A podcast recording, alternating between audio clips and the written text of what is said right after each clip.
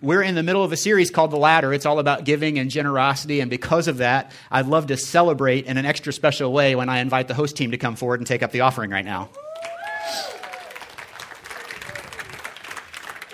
While they're doing that, one of the things that I mentioned last week is that uh, when we talk about generosity, we want to get our whole church involved. And sometimes people will say, uh, talk about how important our kids' ministry is, how important Gen Kids is, because it's the future of our church. But the truth is, that's the present of our church. You know, they are part of our church. And so one of the things that we wanted to do was to invite our kids into this message of generosity. And so for the last, uh, last week, this week, and next week, um, we are doing a challenge we're calling GK for Haiti.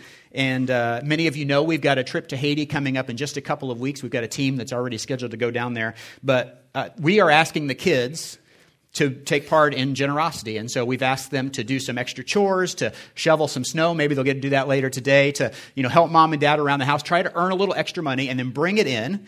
Uh, in one of these three weeks, and then at the end of the three weeks, which is next week, we will take all that money, put it, pool it together, and we're going to buy some things for the school that we serve down in Haiti. And the kids get to decide what they're going to buy.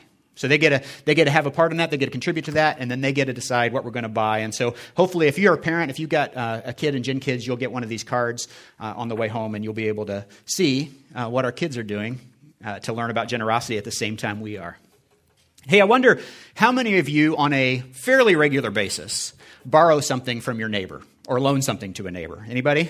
A few of you, you know, you borrow a lawnmower, you loan a snow shovel, uh, whatever you do. Well, uh, we know that that's a great way to share resources, right? It's a great way to, um, uh, you know, not have to buy every tool that you need, not have to buy.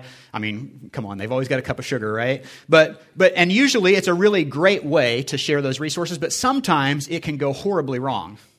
And so I saw a story this week that I think illustrates that. I just want to read a little bit. This is from the Minneapolis Star Tribune in Minneapolis, Minnesota. It says this Christopher James Musburger, 29, of St. Paul, Minnesota, was charged with terroristic threats after police were called to his apartment building. A 62 year old woman, okay, now get this, okay, 62 year old woman, 29 year old man. A 62 year old woman said she lent Musburger a book and then saw it on the floor outside her door at the apartment. The woman said, asked Musburger, why didn't you just throw the book away instead of throwing it on the floor? Um, and she told police this question enraged Musburger, and he confronted her, his nose touching hers over a book. He told her, If you weren't so weak, I would seriously hurt you, the complaint said. He pushed her back a few steps with his chest puffed up like he was getting ready to fight her. She could tell he was intoxicated. and told him she would call police if he continued to push her. Musburger sprinted inside his apartment and came out with a long sword in his hand.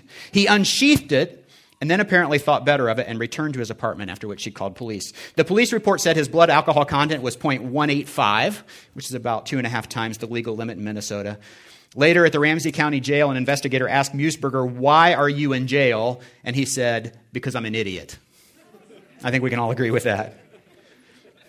But this story and Probably some of you have some less dramatic examples.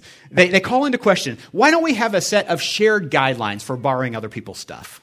Like, shouldn't there be some societal rules about how we borrow and how we loan? Well, I found this week that one blogger has come up with some. He calls them the eight simple rules of sharing. And I, and I like this. It includes such common sense suggestions as balance what you take with what you give. That makes sense, right? If you're going to borrow from a neighbor, you need to be willing to lend. Uh, always ask before borrowing. That seems to make common sense. Uh, set a time and date for returning. I'll bring it back when I'm done. I'll bring it back after this is over. And then this is my favorite return items in the same or better condition that you receive them. I love that, don't you?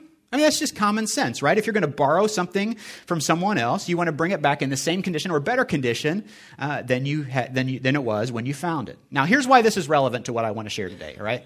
We're going to start this morning in Leviticus 27.30. And Leviticus 27.30 says this. A tithe of everything from the land, whether grain from the soil or fruit from the trees, belongs to the Lord. It is holy to the Lord.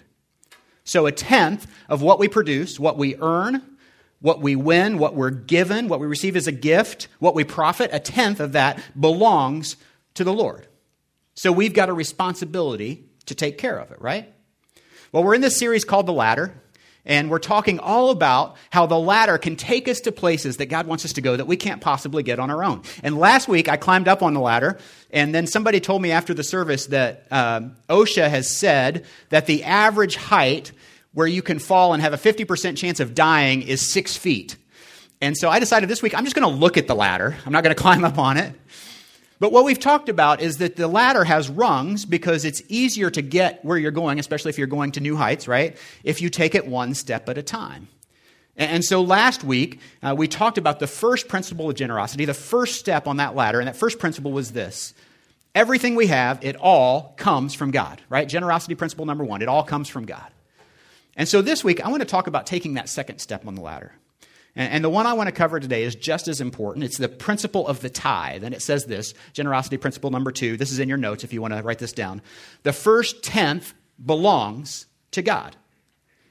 That's exactly what this verse from Leviticus says. A tithe of everything from the land belongs to the Lord. It's holy to the Lord, it's holy to Him. It means it's set apart. Right? It's important, much more so than that book you borrowed or that snow shovel you loaned your neighbor. It belongs to the Lord and it's holy to Him. And so last week, we challenged people in this room that weren't already giving something to Genesis Church to take that first step up the ladder, to become what we call a priority giver, right? To start giving something every pay period. It means you're making your relationship with God a priority. And as you do that, then you make giving financially to His work and His ministry and His causes, you make that a priority too. Well, so today I want to challenge another group. And the group in this room I want to challenge today is those of you who are already giving something on a regular basis I want to challenge you to take the second step up the ladder, to move up a step, to become what we call being, step two, is a proportional giver. A proportional giver. Now, the meaning of this is very simple it means you give a proportion of your income. And, what I want to do this morning is hopefully in a, in a bold but loving way, is to challenge you that a tenth or a tithe, a tenth, is a good, meaningful, biblical place to start. And I want to tell you this morning that if you're new to church, I'm going to use the word tithe a lot. And uh, that's possibly a word you don't hear anywhere else other than church. All right. But it's a very simple word. And, and in fact, it simply means a tenth. The word tithe means a tenth. Now, here's how this works practically in your life. All right. Let's say you get 10 of these. You work, uh, you earn, you win the lottery, you, uh, you know, uh, sell a stock, whatever it is. You get 10 of these. You take, the, you take one of them and you return that to God because it belongs to the Lord, right? You give a tenth to God. So if you receive a windfall somehow, whatever you do, if you've profited, you've earned, okay? You do that. In fact, let me just side note uh, if you are 30 years old or under, I want to talk to you for a minute. The best 10 second plan for financial freedom I've ever heard is this. This is not scriptural, this is not biblical, this is just Uncle Steve talking to you, all right? If you are 30 or under and you want to be financially secure for the rest of your life, here's what you do you get 10 of these, one goes to God, one gets saved for your future self, and you use these eight to live on. Simple plan, right? That's what you do. Now, which one of these 10 go to the Lord? Who remembers from last week? The first one, right? You guys are good. The first one goes to the Lord. Now, how do you know which one is the first one? It is the first one you spend, right? It's the first one you give. Now, that's all simple, right? Until you start dealing with this. You start getting 10 of these. These are $10 bills. I'm telling you, your pastor is loaded. you get 10 of these. It gets a little tougher when you start tithing one of these, right? Because now it's $10 or, or $20 or does anybody have a 10 hundreds I can borrow? Anyone? I, uh, I was going to do that illustration, but my wife wouldn't let me have that much money. So um, 10 tens it is. It gets a little tougher, doesn't it? And that's why you want to start. Uh, it's best to start when you're not making very much money. You start giving a tenth, you think I can't afford. Well, just wait. Wait later in your career when you're making a lot more. It's going to be a lot harder to start returning a tithe. Now, that's why it's called becoming a proportional giver, because some of you can't imagine, for instance, giving $1,000 at a time. But for some of you, $1,000 is pocket change, right? You carry that much with you uh, when you go to a restaurant on Saturday night. That's why it's called becoming a proportional giver. We all return the same proportion. In fact, that's what the tithe is all about. This is why it's such a beautiful principle, because it's not about equal gifts, it's about equal sacrifice. That when we return a tithe, we all sacrifice the same proportion of our income. This is what, time and time again in Scripture, the Lord calls for equal sacrifice. Uh, look at Luke verse, uh, chapter 21, verse 1 through 4. They're in the temple, and it says, As Jesus looked up, he saw the rich putting their gifts into the temple treasury.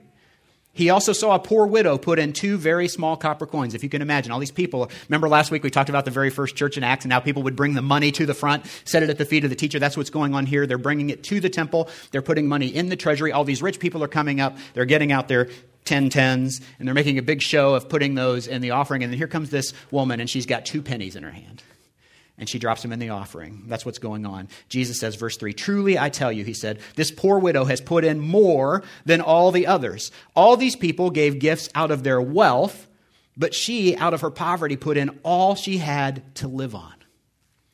Right? Not equal gifts, equal sacrifice. So, why is a tenth the right sacrifice?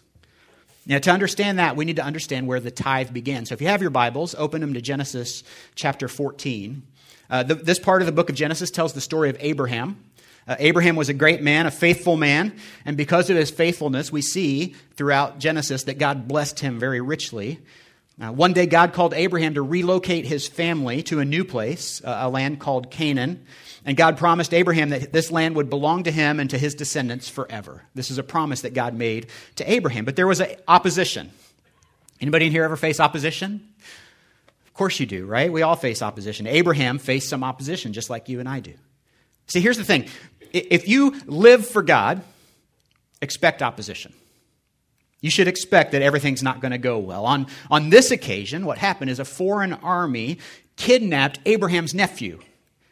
And in response, Abraham organized this big group of armed men to go in and free him in a daring nighttime raid, like something right out of American Sniper.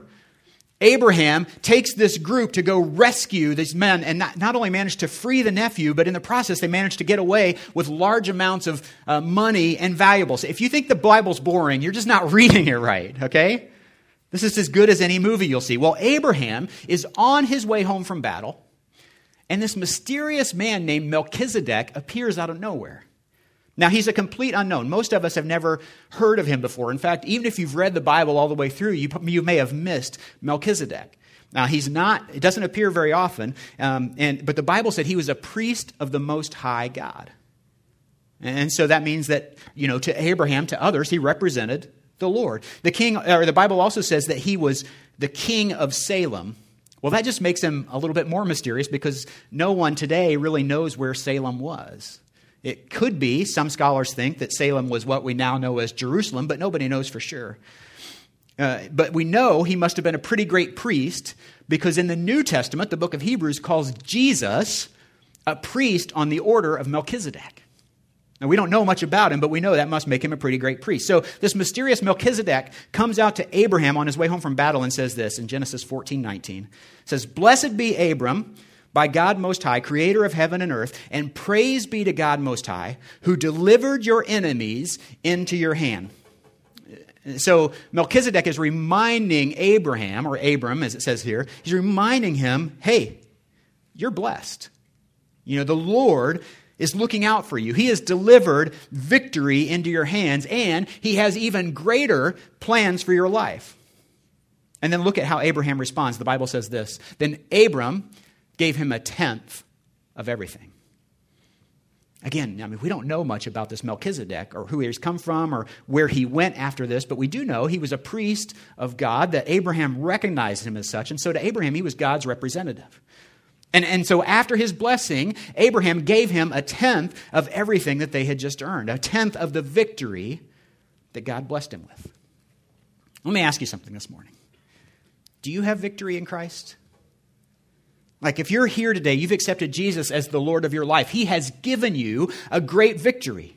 In fact, Scripture tells us that uh, as soon as you were saved, there were as many as 33 things that happened to you right away.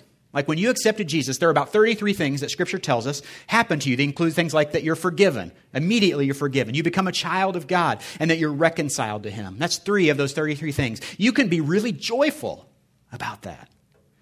Well, Abraham was so overwhelmed by the triumph that God gave him that in response to that, he couldn't help but return a tenth of everything that he had earned. This is the first example recorded in Scripture of the tithe. And after this point, everything we read, Scripture is pretty clear that a tenth belongs to God. You know, that word tithe, which means tenth, is used 29 times in the Bible. And every time it's used in the context of returning to God something that already belongs to Him. So I notice I'm being very careful here. I'm not saying anything about giving a tithe because you can't give a tithe. I've heard people say that before, but you can't really give a tithe because it's not yours to begin with. That would be like me giving my neighbor his snow shovel back, right? I can't do that. It's already his to begin with. All I can do is return it. Leviticus 27:30 says a tithe of everything from the land, whether grain from the soil or fruit from the trees belongs to the Lord. It is holy to the Lord. And I want to make this clear to you because I know this comes up every time we teach about tithing. Many people will argue, well, the tithe is Old Testament stuff. It's, it's the Old Testament law, and we're not under the law anymore. And, but look at this verse it's not law. A tithe of everything from the land belongs to the Lord. It's not telling you to do something. In fact, the tithe goes way back before the law, right? It goes back to Abraham. The law wasn't given until the book of Exodus to Moses. And besides, the law says you should, you, sh- you should have to do something. Uh, I would say the tithe isn't a law, it's a principle. The tithe isn't a law, it's a principle. What's the difference between a law and a principle? Well, the law says you must do, a principle says this is true. Right? The law says you must do. Principle says this is true. God owns the cattle on a thousand hills. That's a principle. Right? It doesn't change when Jesus comes along. God's mercies are new every morning. That's a principle of God. It's true. It's true no matter what happens. A tithe, a tenth, belongs to the Lord. That doesn't change just because we have the New Testament. It's a principle of God. The, the law says you must do, a principle says this is true. Now, in fact, if you want to throw that argument out that when Jesus came along, he changed everything, so we're not under the law anymore, that's true. All right, but be careful with this argument because in every case where Jesus clarified the law or responded to the law, what we see is he actually raises the bar, right? And so the law says don't murder, but Jesus says if you hate your brother, you've as much as murdered. The law says don't commit adultery, but Jesus says if you look at another woman with lust in her eyes, well, you've basically committed adultery. Jesus even affirmed the tithe. We see that in Matthew 23. He says, Woe to you, teachers of the law and Pharisees, you hypocrites. Great way to start addressing somebody, right? You want to pay attention? You give a tenth of your spices, mint, dill, and cumin, but you have neglected the more important matters of the law justice, mercy, and faithfulness. You should have practiced the latter, right? You should have practiced all of those things that Jesus said without neglecting the former. Right? So Jesus instructs the Pharisees to continue to tithe, but to do it with the right heart. God doesn't want anyone to give out of guilt or obligation, but to give in a way that demonstrates mercy and faithfulness and justice, just like then Jesus invites us today to give with the right heart. In fact, I believe the way that Jesus raised the bar in every area really opens the door to us for us to even greater giving. And we're going to talk more about that next week. So, are we free from the Old Testament law? Absolutely. Praise God for that. Hallelujah. But can we use that as an excuse to live any way we want in any area of our life? Well, no way. Not if we claim to be following Jesus. When it comes to the way we live, we all have a choice. We talked about this a few weeks ago. It's true with your money, too. You, you can choose to live your way, or you can choose to live God's way.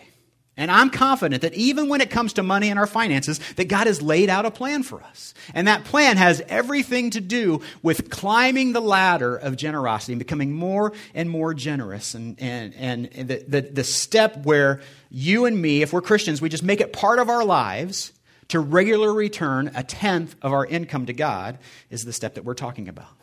The life that God has laid out for us has everything to do with getting towards the top of that ladder. But why? Why, why does God call us to live like this? Well, I mean, like we talked about last week, I think that um, God knew, Jesus knew, that money and possessions, this area, would be a major obstacle for many of us for following Him with our whole hearts. That that's a big area for a lot of us, and um, quite honestly. Uh, it, that, that God knows that many of us have a nerve that runs directly from our heart to our wallet. Right, guys? When we take that thing out, it hurts a little bit. Some of you, I can hear your wallets creak when you open them up because it's been so long since you've done that, right? It hurts a little bit. So you can see how it takes faith, right? It takes trust to live like this. And so, how are we responding to this as a, as a church? How are we responding? Uh, the church universal, most research shows us that somewhere between 2 and 7% of people who are born again Christians tithe. 2 and 7%. While I certainly don't know what everybody here makes, and I don't know what everybody here gives, I, I do estimate that it's about the same for Genesis Church. Somewhere between 2 and 7% of us return a tithe. Why? Why is that the case? Well, if Jesus talked about it so much, it's clearly an issue for many of us. It's an important part of our spiritual journey. Why do so few people decide to tithe? Well, I think some people tend to ignore it. Just like we can ignore teaching in other areas of our lives, right? We can ignore teaching about lust and adultery. We can ignore teaching about u- using our words properly. We can just as easily ignore teaching about returning a tithe. Uh, some people have never received biblical teaching about what it means to tithe and, and what that does for us spiritually. For many, as we said last week, for many people, it's fear. I've got this fear that if I return a tenth of my money to God, I don't know that I can live on the other 90%. I don't know that I can live on those $9 instead of that, those $10. Um, and so, what I want to do for the next few minutes is just take a couple minutes and address some of the, the most, I think, common objections I hear to the tithe. Now, if you currently don't tithe, there's a good chance that I'll hit your reason in this list. Number one is this. These aren't in your notes, just uh, some things that we've heard over the last couple years. Number one, I need to save before I can give. I mean, I think that makes sense to most people, uh, at least logically. I think it's good and smart, even biblically, to, biblical to save money. That's why we talked about, you know, if you're a young person, you get 10 of these. The first one goes to God. The second one goes to the future you, right? I'm saving this for my future to make sure that I've got a secure future. But that's a me first. Giving, uh, saving before giving is a me first attitude. It is a bottom of the ladder living. It's saying that, God, my plan is better than your plan, so I'm not going to take a step on the ladder, right? Reason number two is um, well, I give in other ways. I give my time. You know, I tithe my time. Uh, and we're all called to give some of our time to the work that God is doing in the world, to, to the work that our church is doing. And if, if you believe that, there's lots of places for you to serve around here. I, I love that you want to do that. We'd love to have you teaching Gen Kids. Uh, we'd love to have you um, you know, serve at, on our host team out by the doors or out in the parking lot when it's cold, helping people find a parking place. We, we need that. We love that. There are always opportunities to do that. But let me ask you, if that's your reason, are you giving 17 hours a week serving in the kingdom of God? Because that's a tenth of your time. But even then, I haven't really read anywhere in Scripture where it says that it's okay to give a tenth of your time. Honestly, he expects all of that. The, the, Apostle Paul, who wrote about half of the New Testament, said it this way He said, Whatever you do, whether in word or deed, do it for the Lord Jesus Christ. The, the 10% of your time was never an option. We don't get to choose to give time instead of money. Reason number three uh, when it comes to church, I don't trust how the money's being spent. I know this is where it can get a little sticky, and we, we talked about this a little bit last week. If you've been part of a church before where money wasn't handled carefully or there was outright fraud, um, you have every right to mistrust. But if that's the only thing that's keeping you from giving here at Genesis, would you consider doing something about that? We've got a great financial team here, uh, some very strict and honestly very cumbersome checks in place to make sure that the money you entrust us with is spent wisely. And, and Robin Lee, our director of operations, is sitting right over here. She knows more about the money at this church than all of the rest of us combined. I know that she'd love to talk to you uh, about how we spend and how we um, are good stewards of the money that you give every week. I want you to know that our team can be trusted. And then after that, if you meet with one of us and you still say, you know what, I don't agree with the way the church is using the money, I just want to say to you in love, please go find a church where you can trust the way it's being spent. This is too important an area of your spiritual life to let it be stopped because there's some people that you don't really agree with or believe in or trust. There are lots of great churches around. Don't let a lack of trust of this church or any questions about this church stand in the way of how God has called you to live your life. One more thing about that, and then I'll move on because this comes up um, occasionally. If you haven't trusted any church you've ever been to, then there's only one common denominator there, and it's you. And, and I hope um, the Lord doesn't want you living in a state of fear or doubt. And if that's you, I hope you'll talk to somebody about that. So, uh, reason number three, I don't trust the church. Reason number four, I, would love to give, but my spouse won't let me. Um, I get that. I understand. I'm fortunately, I'm very fortunate. We are very lucky that we're on the same page with giving. Um, I understand that though, and I believe that God does too. And, and unity is important in every marriage. You know, marriage is about trust. If you want to give, but your spouse doesn't, I realize you don't have very many options at this point. You need to honor your partner. You need to honor your husband or your wife. Just keep inviting him. Just keep inviting her. And you can pray for your spouse. Just keep loving them and praying for them and praying for God to change their heart. Uh, reason number five I give to other causes. Doesn't this count? Well, it all counts. I mean, every dollar we give, every dollar we return helps in generosity in every form, helps in breaking the hold that money can have on us. Uh, and I used to believe that there was nothing in Scripture that required us to give to our local church. Mean, for many years, I believed that as long as we were returning a tithe back to the work of God, that we didn't have to give to our local church. But after a lot of study on this, a lot of um, writing and praying and journaling, and a lot of talking to other pastors, what I found is that my conclusion is that I believe the Lord wants us to invest first in our local church. And here's, here's why. Uh, Malachi 3.10 says this. Bring the whole tithe into the storehouse this is God speaking through Malachi, that there may be food in my house. Test me in this, says the Lord Almighty, and see if I will not throw open the floodgates of heaven and pour out so much blessing that there will not be room enough to store it. God says, bring the whole tithe into where? Into the storehouse. Now, why? So that there may be food in my house. In the Old Testament times, the storehouse referred to the temple of God. Now, today, that would be the church. The food that this verse refers to is the ministry of the temple, the ongoing work of the priest and the people in the temple, the work that God is doing on earth through his church.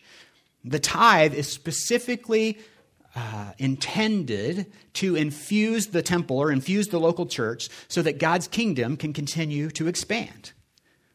And so that's why I believe you need to be giving to the local church. Reason number six I can't afford to tithe. I would say to this many people can't afford to give because they're not already giving. Uh, if we give our tithe to God first, I believe He will bless us so we can pay our debts on earth. Malachi 3:10 says, "Test me." It's the only place I know in Scripture where God tells us to test Him. He says, "See if I don't throw open the floodgates of heaven so there won't be so much blessing you won't be able to contain it." Now, I'm not saying that it's easy to give. All right? I'm not saying that God gives financial blessing to anyone who returns the tithe. So don't don't hear that. What I'm saying is this it is easier, it is much easier to live on 90% of your income inside the will of God than to live on 100% of it outside the will of God. And, I can tell you that from experience. And if you're here today and affordability is one of the reasons you're not tithing, I want to assure you that we don't want to just be a church that teaches about giving, as important as it is for us to hear. We want to be a church that provides resources to help you as well. And that's why we're offering a program called Financial Peace University. Many of you have heard that. It's starting, it's one of our groups. It's starting next Sunday night at our Noblesville campus, uh, February 8th. Uh, ben and Beth Ann Kraus. Ben is our um, campus pastor at Noblesville. He and his wife are going to be teaching that. And, and, a ton of people at our church have been through this program. We've been doing this for years. Um, my wife and I have done uh, some of Dave Ramsey's teaching, and we love it. Uh, if you've never been through something like FPU before, I'd encourage you to check it out. I promise you, you won't regret it. You can sign up on your connection card or online at the group's part, uh, the group's uh, kiosk right outside this door. You know, when, when I was finding my way back to God, I, I didn't give or I gave sporadically, and then I heard, um, just like you're hearing now, pastor get up and talk about this, and he talked about tithing, but then he also said that because God loves a cheerful giver, and I thought, oh, good, I'm off the hook. I don't have to tithe because I can't tithe and be cheerful about it. And God wants me to be cheerful about that, and then see, I misunderstood. Because I thought it must be okay for me to give less than a tithe, and as long as I was cheerful, right? Because I can't be cheerful about giving 10%. God wants me to be more cheerful. That's what I got out of that verse. Well, that's not what it means. Probably took me five or six years to reach that conclusion um, and to reach a tithe after we started giving. But here's what happened the more money we gave to the church, the more I made. The more I gave, the more financially secure we came. Now, I'm not saying this will happen to you. I'm not saying God promises or the Bible says or this is written in Scripture that if you give, God's going to bless you financially because that is not written. I want you to hear it is not written in Scripture that you will be blessed financially if you give to the Lord. I'm just telling you my story. Right? And my story is the more we gave, the more was returned to us. And we decided probably 15 years ago now to test God. And He has opened up the floodgates of heaven to pour blessings in our life. He has blown the doors off heaven for us. That's just my story. But I can tell you there are a lot of them like it in this church. And in fact, I want to tell you that not only do my wife and I tithe to this church, but our whole staff at this campus does. In fact, um, just running the numbers last week, we were sending out giving statements. I just thought, I'm going to check up on the people that work for me. And so I looked, at our four staff at this campus, all four of us are in the top 50 givers at the Carmel campus. And uh, some of us don't make very much money. But I believe if you could really take the faith to take the next step, if you would begin tithing and really living your life for God in every area, including your finances, that you would climb the ladder and take hold of the life that is truly life. So here's my challenge today. I wonder if you would be willing to put God to the test. Here's what I'm going to ask you to do. If, if you're on this step on the ladder where you're consistently giving something but you're not returning a tithe, would you consider between now and Easter deciding to return a tithe, a tenth of your income to the work? Now, God didn't say test me for nine weeks, all right? He said test me in this. But just for a few weeks, would you be willing to make that commitment and see what God does in your life? Just for a few weeks, become an obedient, proportional, put God to the test kind of giver. Start today. Don't wait, don't put it off. Uh, next week, we're going to give each and every person in here a chance to make a commitment to take that next step on the ladder. Um, but you don't have to wait till that week. You can do it now. Would you be praying this week about what step God would have you take in your giving? Now, one of the things I love about my investment in Genesis Church is getting to see the life change uh, that's happening here. And I get to see that all the time. You guys maybe don't get to see it except on Sundays. Um, and so, one of the things we've tried to do over the course of the series is we want to make a commitment to showing you some of the things that the Lord is doing through this church. As we talked about last week, when we give to the church, we get to join God in the redemptive work He's doing right here in central Indiana and throughout the world. And this morning, I want to just share with you a few things that the Lord did in our church last year in 2014, and then tell one story of a man who's finding his way back to God here at Genesis Church. Take a look at this.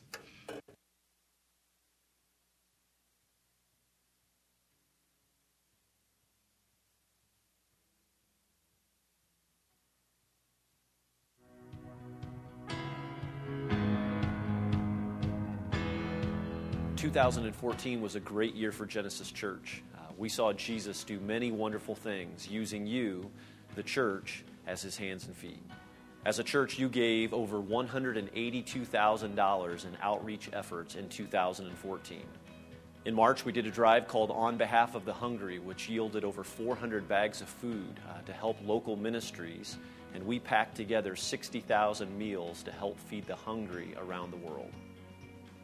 We sent two different teams to Haiti with 31 people who had the opportunity to go show love and compassion to our friends. In December, we collected 2,000 items to help clothe and warm the homeless in downtown Indianapolis. Our student ministry hosted many fun events, but more importantly, we saw our students growing in their relationship with Jesus and with others. We've heard numbers of stories of kids and what they're learning through Gen Kids, uh, learning about Jesus, and many of you have contributed your time as you've invested in the great things happening in them. We hosted a Spring Hill Day Camp for the first time at our Noblesville campus. Uh, 106 kids came and had a blast learning about Jesus. And of those kids, 25 of them were unchurched and came by invitation through our scholarship program. We saw God bring healing and strength and conviction and wholeness as we studied His Word and through the different teaching series, talking about things like our identity in Christ and making uh, our relationship with Jesus a priority. A lot of that growth happened in the context of our connection groups, where many people were able to uh, talk more, discuss, and grow in their relationships with each other. In 2014, we celebrated the 350 plus ministry team volunteers that make Genesis Church happen in addition to the spiritual growth we've seen, we're excited to see that our Sunday attendance has pushed to and even past a thousand on several occasions. One of the most exciting things that we saw in 2014 was how many of you reached out and shared the love of Jesus with your neighbors, coworkers, and friends. Many of the people who were baptized in 2014 were invited by someone who had loved them and prayed for them. We were thrilled to baptize 77 people in 2014, and we celebrated and gave all of the praise to God and His work. As we look back on all these great moments and all of these great numbers, uh, we're reminded why every number matters. Uh, every number has a name, every name has a story, and every story, every person matters to God. We want to share one of those great stories with you.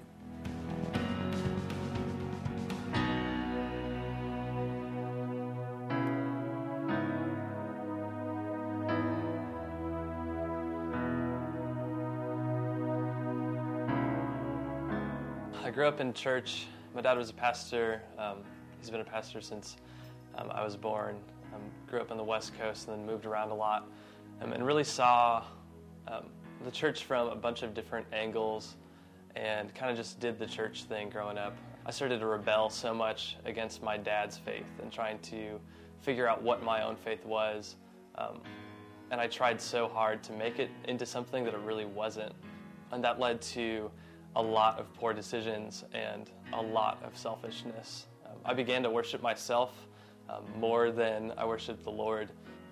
My worship and my um, me glorifying God kind of just became inauthentic and fake. And then I started to started to read um, the story of Jacob and how he was traveling and he set his um, head on the stones to um, sleep. And once he woke up, it says that he was afraid and he was amazed because the Lord was with him and he was around him through everything and he still loved him.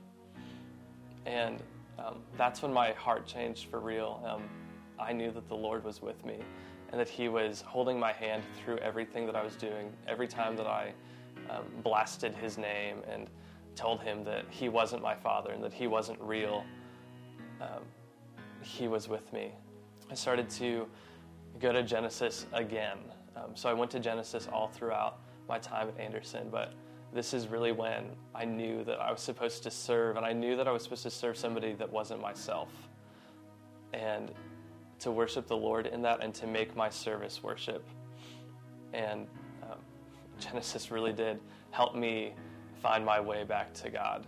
Um, I felt like I needed to get baptized when I was older, but in my dad's church, I just didn't want to be that church kid who clearly messed up.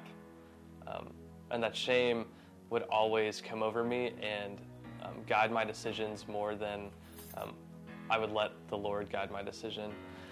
And what really sparked it was the last time that Paul asked about people wanting to be baptized. And he said, You just need to make this decision for yourself and you need to do it. And so that night, I was sitting in my bed on my laptop and I signed up for a baptism slot. And I had this overwhelming peace um, over my spirit. And I knew that it was the right decision. And I knew that that's the next step that the Lord needed me to do. And I woke up and I knew that today was the day that I was making my salvation my salvation. I really felt like the Lord was holding me, that He was hugging me and giving me a full embrace. And then coming up out of the water, feeling completely new and hearing the church just rejoice. That it's just such an amazing experience. I'm so, so excited that the Lord pulled me out of my pit and that I get to be a part um, of the movement of what the Lord wants to do and His work for His kingdom.